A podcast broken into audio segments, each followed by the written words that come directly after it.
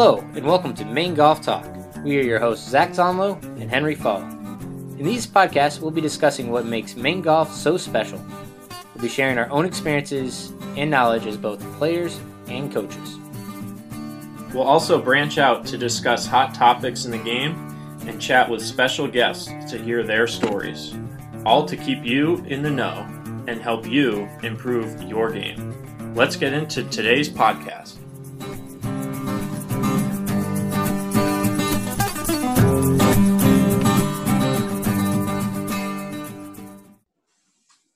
All right, we are back on another episode of Maine Golf Talk. I am joined by good friend Zach Sweet. Uh, grew up in Madison, Maine, with uh, his brother Seth Sweet, who we recently had on. Zach is the head golf professional at Cape Cod National. Zach, how are you? And uh, what's going on? What's new? I'm good, Henry. Thanks for having me on. It's um, you know, I've been listening to you guys last couple weeks here, getting geared up to uh, chat with you, and you know, things are a little different down here on the Cape right now. Uh, I think everybody's experiencing that, but we're kind of evolving and growing as we go. So, um, other than that, can't complain, man. Everything's good. Yeah, so it sounds like you guys are maybe just a little bit behind as far as some of the guidelines. Like you sound like your golf shop is closed. Yeah, we've got a little bit of a limitation. Um, we're actually our range isn't even open yet. Uh, I think we're the last of the states right now, um, range wise. So, got the golf carts, got people on the golf course. I mean, you know, being a private club, the members are happy. They're they're getting out playing golf. Golf course is in good shape. It's had kind of limited play. Um, hoping from Monday, I think we're going to get some good news. I think sounding like at least golf shop and some limited capacity. Um, get some people on the driving range. Um, people have been telling me how much they need some time on the driving range, and I can agree. So, yeah, and I'm sure they're getting antsy for some of those club events too. I know that's uh, yeah, it's been challenging up here as well as you know large gatherings and not having a restaurant open and all the all the things that go into it. So. Uh, I'm sure people are ready to get back to normal here as soon as possible. Yeah, absolutely. And I, I think people are realizing it's, it's really funny when you go through a situation like this, how you start to realize what is actually essential and what's important. And people are really incredibly understanding considering, you know, being at a private club, you have a certain level of service that you provide. And we typically are on the high end of that. And right now we can't offer anything. I mean, I can't even carry Mrs. Jones' golf bag down the hill. And it's like, that's a different experience um, for them and for us but people are so incredibly understanding. They just know like the bare bones of it is that we're out there to play golf, and we know we're gonna have a good time playing golf, and that's really it. Gonna get a little exercise, and people are happy. Yeah, it's got to be interesting being at a private club like that when you know the members are basically, you know, at some point they're paying for that level of service, and it's like you're trying to provide that, but you're having to kind of cut back because of the, the stipulations in place. And I, I'm man, it is tricky. And you know, I just listened to uh, Dr. Brett McCabe, and he was talking about times like this. Obviously, make you feel grateful as well because I mean, we've really been able to play. Like even the PGA Tour players, like when they get back out, if they hit a bad shot, are they going to get angry or they going to be like, "Man, I'm just glad to be out here"? Yeah, right. I mean, you got to expect there's going to be a little rust in the game, and I think that's the way people are looking at this. Like for everybody, this is kind of a a practice swing. You know what I mean? for the golf club trying to run things. This is completely brand new, you know, so it's kind of like putting the training wheels back on. Let's figure it out and um, work our way around it. And everybody's just so understanding about it. So it's, it's really nice. So tell us a little bit about the club. You know, I'm, I'm looking at it on Google Maps and I, I completely forgot. It's literally neighbors with the captain's courses, uh, two courses I know well. And, uh, you know, me being a coach at Bates College, we went down there and, and competed in the NEIGAs this fall and uh, two great courses there. But tell us a little bit about Cape Cod National and, and how you know you came to be there. Yeah, sure. So, uh, yeah, we're actually just about a mile or so away from Captain's. We're the only other club in Brewster.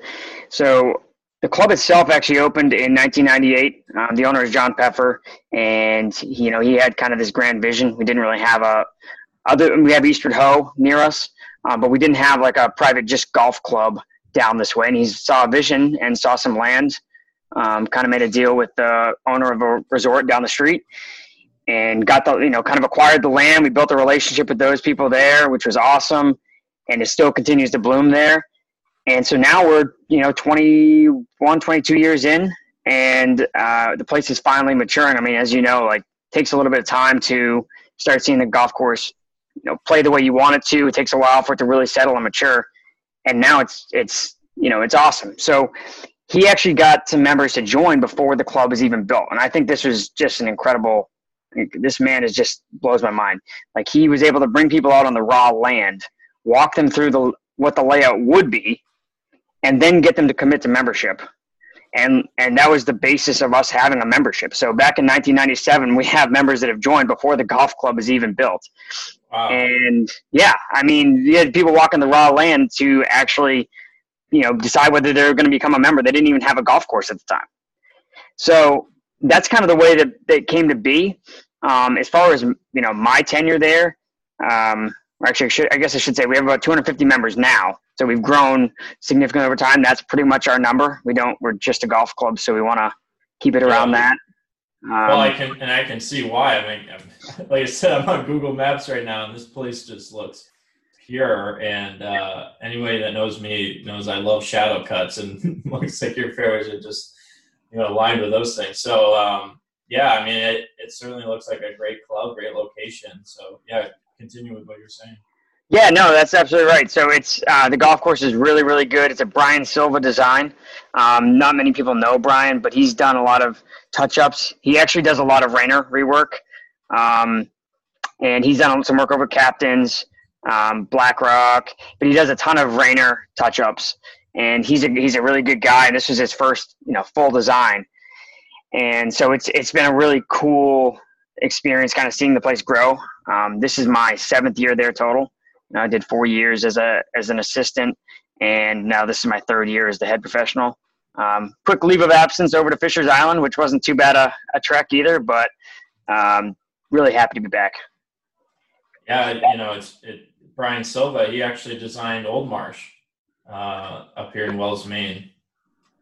There we go. I, you know, I, I actually that slipped my mind. I didn't even realize that that was a, a crossover. Yeah, not not the one in uh, Palm Beach Gardens. I, I know that one well too. yeah, don't worry. I spent a spent a decent amount of time on the water while I was there. Yeah, talk talk me through you know your time down in Florida in the winters. You know, I, I know you haven't done it in a few years here, but uh, you know, being at Everglades, what that was like, and and uh, how that that sort of helped you, uh, I guess, acquire this position. I, I suppose. Sure. Yeah. No. One of the one of the coolest things that I've been able to experience as part of the PGM program and becoming a PGA pro is the fact that you know I was able to experience a north south um, as busy as that is like working a north job and then moving south for the winter time as busy as that can be doing six months at a time it is such a cool experience i mean you meet so many cool people so i actually spent four winters at the everglades club um, which is on palm beach island it's like this it's hidden it's right off of worth avenue you're driving down the walking down worth and it's just an alleyway off Worth Avenue. So it's a really cool spot. That's a Seth Raynor course. Um, and actually, I think Brian Brian touched that one up as well. I think in 02. So it's just um, it was a really cool experience. You meet a lot of great people, and obviously, you spent a little bit of time down in Florida as well, and you can attest the winter time is not so bad down there, especially when you're accustomed to some Maine snow well. Oh no, man! I mean, double bag loops and then going to the beach, and I mean, come on, that, that's quite the lifestyle down there. Yeah, I mean, fast pace. It's good. Yeah. So it, you know, let's go back a little bit though. I, you know, I, I, our listeners know a little bit about your upbringing based on Seth's episode, but let's talk about being at Methodist. And I mean, you're talking one of the premier PGM schools, but also uh, you know the golf team's been great there. Talk talk us about that experience. Sorry, can you come back with the last part of that question, Henry? My internet cut out on me. I apologize. Oh yeah, just about you know your time at Methodist and what that did for you. Sure. No, I've got um, tons of people to thank for Methodist. I mean, Methodist was probably the best decision I've I've made. It ended up being it's like a homeschool atmosphere there. Got there, everybody made you feel comfortable, and you've got a golf course on property um, that's it's basically you are a private member at a golf course with like 200 to 250 members. You got your own driving range. You hit as many balls as you want. Um, and going through that program, I mean, you get a new, you know, invaluable experience by going to did internships throughout the each summer, and that actually just added a ton of value to you know what I was able to do. So Methodist was a huge step for me. Um, Jerry Hogge is the director uh, of the program there. Like he, we showed up, my family and I. We did a tour. He came in, and man, like you think of your grandfather, like just coming in and calming the room, and this guy just came in and laid it out, and it was like, yeah, of course I'm coming here. Why wouldn't I be going here? So the guy was the guy's all time. He's um, inducted to the North Carolina Hall of Fame, and um, so I owe a lot to him. You know, Bob Bruns is now the director there. I mean, so there's so many good things have happened there, and I encourage people to continue. If you're interested in golf, and you're interested in potentially going any avenue, you don't have to be a PGA pro in the sense that you're working behind the counter or things like that. You can do it any way you want to do it, and uh, Methodist is a great option. Yeah, that's awesome. And it just seemed like you were on that track to, uh, you know, become a head golf professional and look at look at where you are now. I mean, it's just an awesome facility, and it looks like you're uh, you're really enjoying it up there. Yeah, and and uh, I should say I should say down there. I'm thinking I'm thinking I'm still living in Florida. I guess. Yeah, you're you're living in the the warm weather, man. I don't know. Yeah, I guess it's technically down there and over there, but um, yeah, no, I'm I'm psyched to be here, and I'm really blessed to be here. It's just a it's a cool place, and I'm very fortunate to get it when I did. Yeah. So from our my conversation with Seth, I think I recall him saying that you guys all kind of started playing the game at the same time, like you and your family. Is that correct? Yeah, that's correct. Yeah, we okay, all started so, young. So, was there a little sibling rivalry, you know, there when you were younger? Yeah. Um, so when we started, there wasn't. It was like a very calm, relaxing, you know, family sport. All four of us would go out we kind of yeah. bang it around and figure it out. And I don't know exactly at what point it became competitive, um, but it did. And for a while, I would say that I had the upper hand, and I think that was purely by size and age. Um, and then there was a point in time where I just found myself unable to beat him ever again. And it continues to this day. He just continually um, pounds on me. But yeah, I, I mean, I owe a lot to him. I owe a lot to my parents, you know, for getting us into the game. And my brother and I literally would play just every afternoon, you know, and I, you can attest to that. You, you have lived that too. You know, that was your after school yeah. activity. You just go play golf. It's kind of well, like you get it done work. And you guys worked at the golf course. You were doing maintenance on it, weren't you? Yeah. Yeah, we did some maintenance. Yeah. So pretty much that and that school, golf, and that was our, you know, that was our days. So you probably you probably were helping him when he was a little youngster. You're like, all right, I'll help my little brother out, get him in the game, help him with his grip, all that good stuff. And then he's beating you, and you're like, really? Come off it, right? Yeah, I mean, when you're a teenager, you're like, man, why did I help him the last couple years? And then you get like four or five years down the road, and you're like, man, it's really fun. It's been fun watching him play. Like he's yeah, done a lot of cool things. So I've I've loved watching him play, and I wouldn't take any of that back. So but yeah, you're absolutely right. You go through a period of time, you're like, man, wish I had to give him that tip last week. You know what I mean? now, have you guys been able to visit each other? Have you gone down to Secession? Has he come up to your course? Yeah, we both kind of we've done a little bit of home and home of sorts. I've got down there a couple times. Um, he makes it up here a couple times. Our schedules kind of don't coincide very well, but you know we try to get. It's it's certainly not the amount of golf we used to play, um, but it's something. We actually uh, he probably has told you. Actually, he probably didn't tell you. He's being modest, but we have a sweet cup. It's actually a tournament between just he and I, and um, we've honestly run that thing for about I don't know nine or ten years since I left high school, and uh, I have yet to win that cup. It's a 54 hole event. It began. This is a this is a Maine story right here. Began at Belgrade Lakes, 7:30 a.m. Uh, we played there. Kyle Evans was nice enough to let us out. That guy did so many good things for us up there. He let us play. We played 18 holes and like, oh, we buzzed. And then we went over and visited our buddy Mike Dugas over at JW. We oh, buzzed around 18 there. Match was, I think, all square, leaving JW. We go back home to Lakewood, our home course, and I think we we buzzed around. We finished about seven thirty. My mom met us on like the last hole, and it, it was like a three and two match, but it was a fifty four hole one day event, and we kind of touched them all in Maine. That's awesome. That's so funny. Yep. Man. Yeah, I'm not so- proud. So when's the uh, when's the next one scheduled for? We got to get some. Uh, we got to get the drone out for this. We got to get some, you know, publicity started. Yeah, usually we can get three rounds in closer to like Christmas time, so we were a little ways off. Um, I got to get some rust off the game. Usually we do it around Christmas though, because we um, we usually have at least time to do three rounds. But you know, this past year we hit Atlanta Athletic Club, um, played my parents' place, St. Ives. So we we try to bounce it around, play different places, which is fun.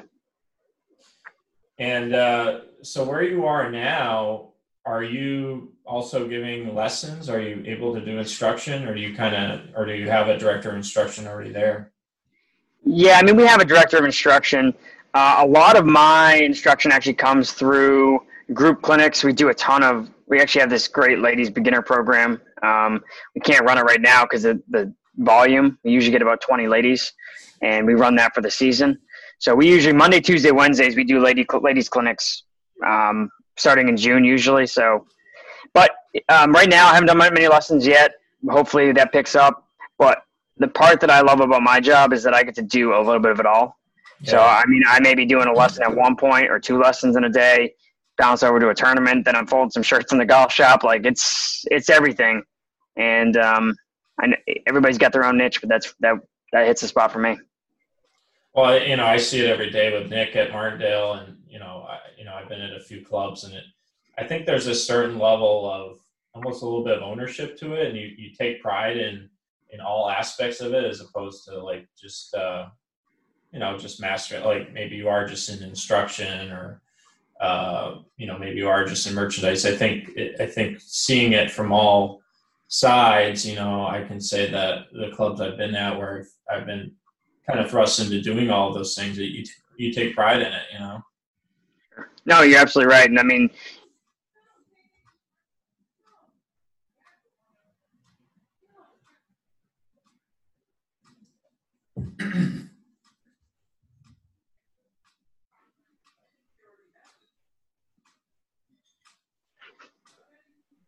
sorry zach i lost you there for a second yeah, no, sorry about that. My internet sometimes is a little little iffy. So no, I was just saying that you can appreciate it. You've been you've done it. You you know still do it, but you can appreciate every part of the uh, operation, even if you don't necessarily love every part of the operation. definitely definitely so any uh, plans on coming up to maine this summer Right now, with the travel schedule, I don't know if that's going to be in the cards, but um, yeah, typically try to get up there once um, once a season, and whether that be in the fall when things kind of slow down a little bit here. I try to make a make a quick escape and, and scoot up there, but um, always miss being up there. and you try to play in some of the nepga events like pro-ams and Yeah, pro-ams especially. You know, I can. I, I love. I love to still compete, um, but I can find myself a little bit easier to justify going to play with three members. You know, you, so it's kind of your day. You take it. You go play with some members, and you feel like you can be a little more justified in going to play in a tournament that way. So I do a ton of the, you know, a ton of those type of tournaments. Now, we're so far over here on the Cape, though. You know, sometimes the NEPGA section spreads a long ways, and we are not anywhere near the center of that. yeah yeah that's true it's, it's pretty far out there so Yeah. Now, okay, so back in the day, correct me if I'm wrong, but you swing right-handed and you putt left-handed. Yeah, I think it was the best of all evils. You know, when when you're struggling, you just instead of going all the baby steps, you just take one, you know, one big step. And I just went to the other side of the ball. So honestly, and you're uh, still doing it. I'm still doing it, and uh, that was also a very good decision. Long term, it was really awkward at first, but it, it was a long term good play. Well, we've already had one uh, person on this podcast that does the same thing. His name is Mike Bender, and he went through a stretch of that. And I know very well that Mac O'Grady did the same thing. So you're in good company, I think. Yeah, no, I, I'll take it. I mean, I didn't research them to do that; it just happened. But I am not mad about it. Well, I think you told me something about your eye dominance too, that you're standing over the ball, and you know that can affect how you, because I mean, putting's so visual to begin with. Yeah, yeah. No, I actually, the same guy. One of the guys that Seth was working with as well, Ron Torrington, um, yeah. in Manchester. We spent some time with him, and yeah, he, we kind of figured out like I'm right eye dominant, and so my peripheral vision allows me to see out the right side a little better when I'm putting left-handed. And it's not so much a stroke that's a problem; it's just lining up. I mean, you can line up every which way. So, yeah, um, yeah. Now, do you have one of those bullseye putters where if you're you're putting poorly left-handed, you can just switch over real quick? I really should. That's how I started, but I mean, man, I'll tell you what. I'm confused enough on the golf course. Yeah, I'm, yeah, it's it's confusing enough out there. I don't know if we need to add uh, other variables. Now, how many times uh, have you been able to get out there at Cape Cod? Uh, so far, not too many. I think I've got like four rounds in, maybe. Uh, honestly, okay normally I get out with members like once or twice a week throughout the season, and then yeah, and then I'll usually try to scoot out in the evening every once in a while, um, play with my girlfriend or you know play with the guys from the from the staff. So, but you know I, I try to get out in the men's game. We have two of them a week. Try to get out on one of those pretty much every week when possible. So and I think last time we chatted, you mentioned something about uh, the the club putting in some indoor facility for the winter. Is that correct? Uh, we haven't gone that route yet. Um, to be honest, I don't I don't see it panning out for us just because I think we don't really have a lot of members that hang around. I mean, we have a okay. few, but enough of our members go to Florida now that it's not it's not a super viable option for us. So, so what? You, so what? You guys? Uh, Martindale, yeah, we uh, Nick has actually talked about uh, putting in, I believe, three simulators this upcoming winter. Might be two. I think it's three. Uh, so they have a large banquet room in, in the second level, and yeah, that's uh, that's definitely in the works. And obviously, with with the COVID situation, it's uh, there's definitely more challenges now. But um, he seems pretty. Uh, uh, he seems like he really wants to put it together for our membership, so it's great. Yep, that's awesome. That's really, that's a cool. That's a cool experience. Yeah. So what are your, what are your plans for the winter?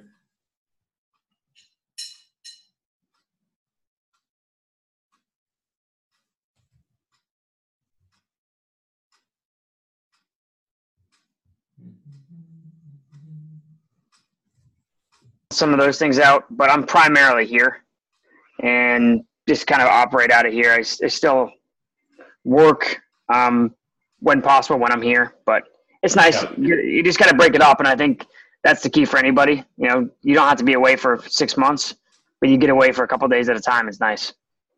Certainly, certainly. Well, Zach, we uh, we appreciate you coming on. We we do end these with a wicked fire round. I'm, I'm sure you know. So we got to go through these. Your top course in the state of Maine. Top one. Belgrade Lakes. Oh, you want to do five? Is that what you want? No, I don't want to do five. Belgrade Lakes, Belgrade Lakes takes the cake for me every time. Kyle okay. Evans is the best, and I, I listen to Clive, uh, Clive, um, the one you guys did earlier, and, and yeah. he's awesome too. So. Oh man, that was so good. He is he is hysterical. He's hilarious. He has more one-liners in that one like podcast than I have in my entire playbook. Pretty much. Yep. I I can I can preach that. All right. So uh, let's see. How about your favorite restaurant? uh, when you're home in Madison?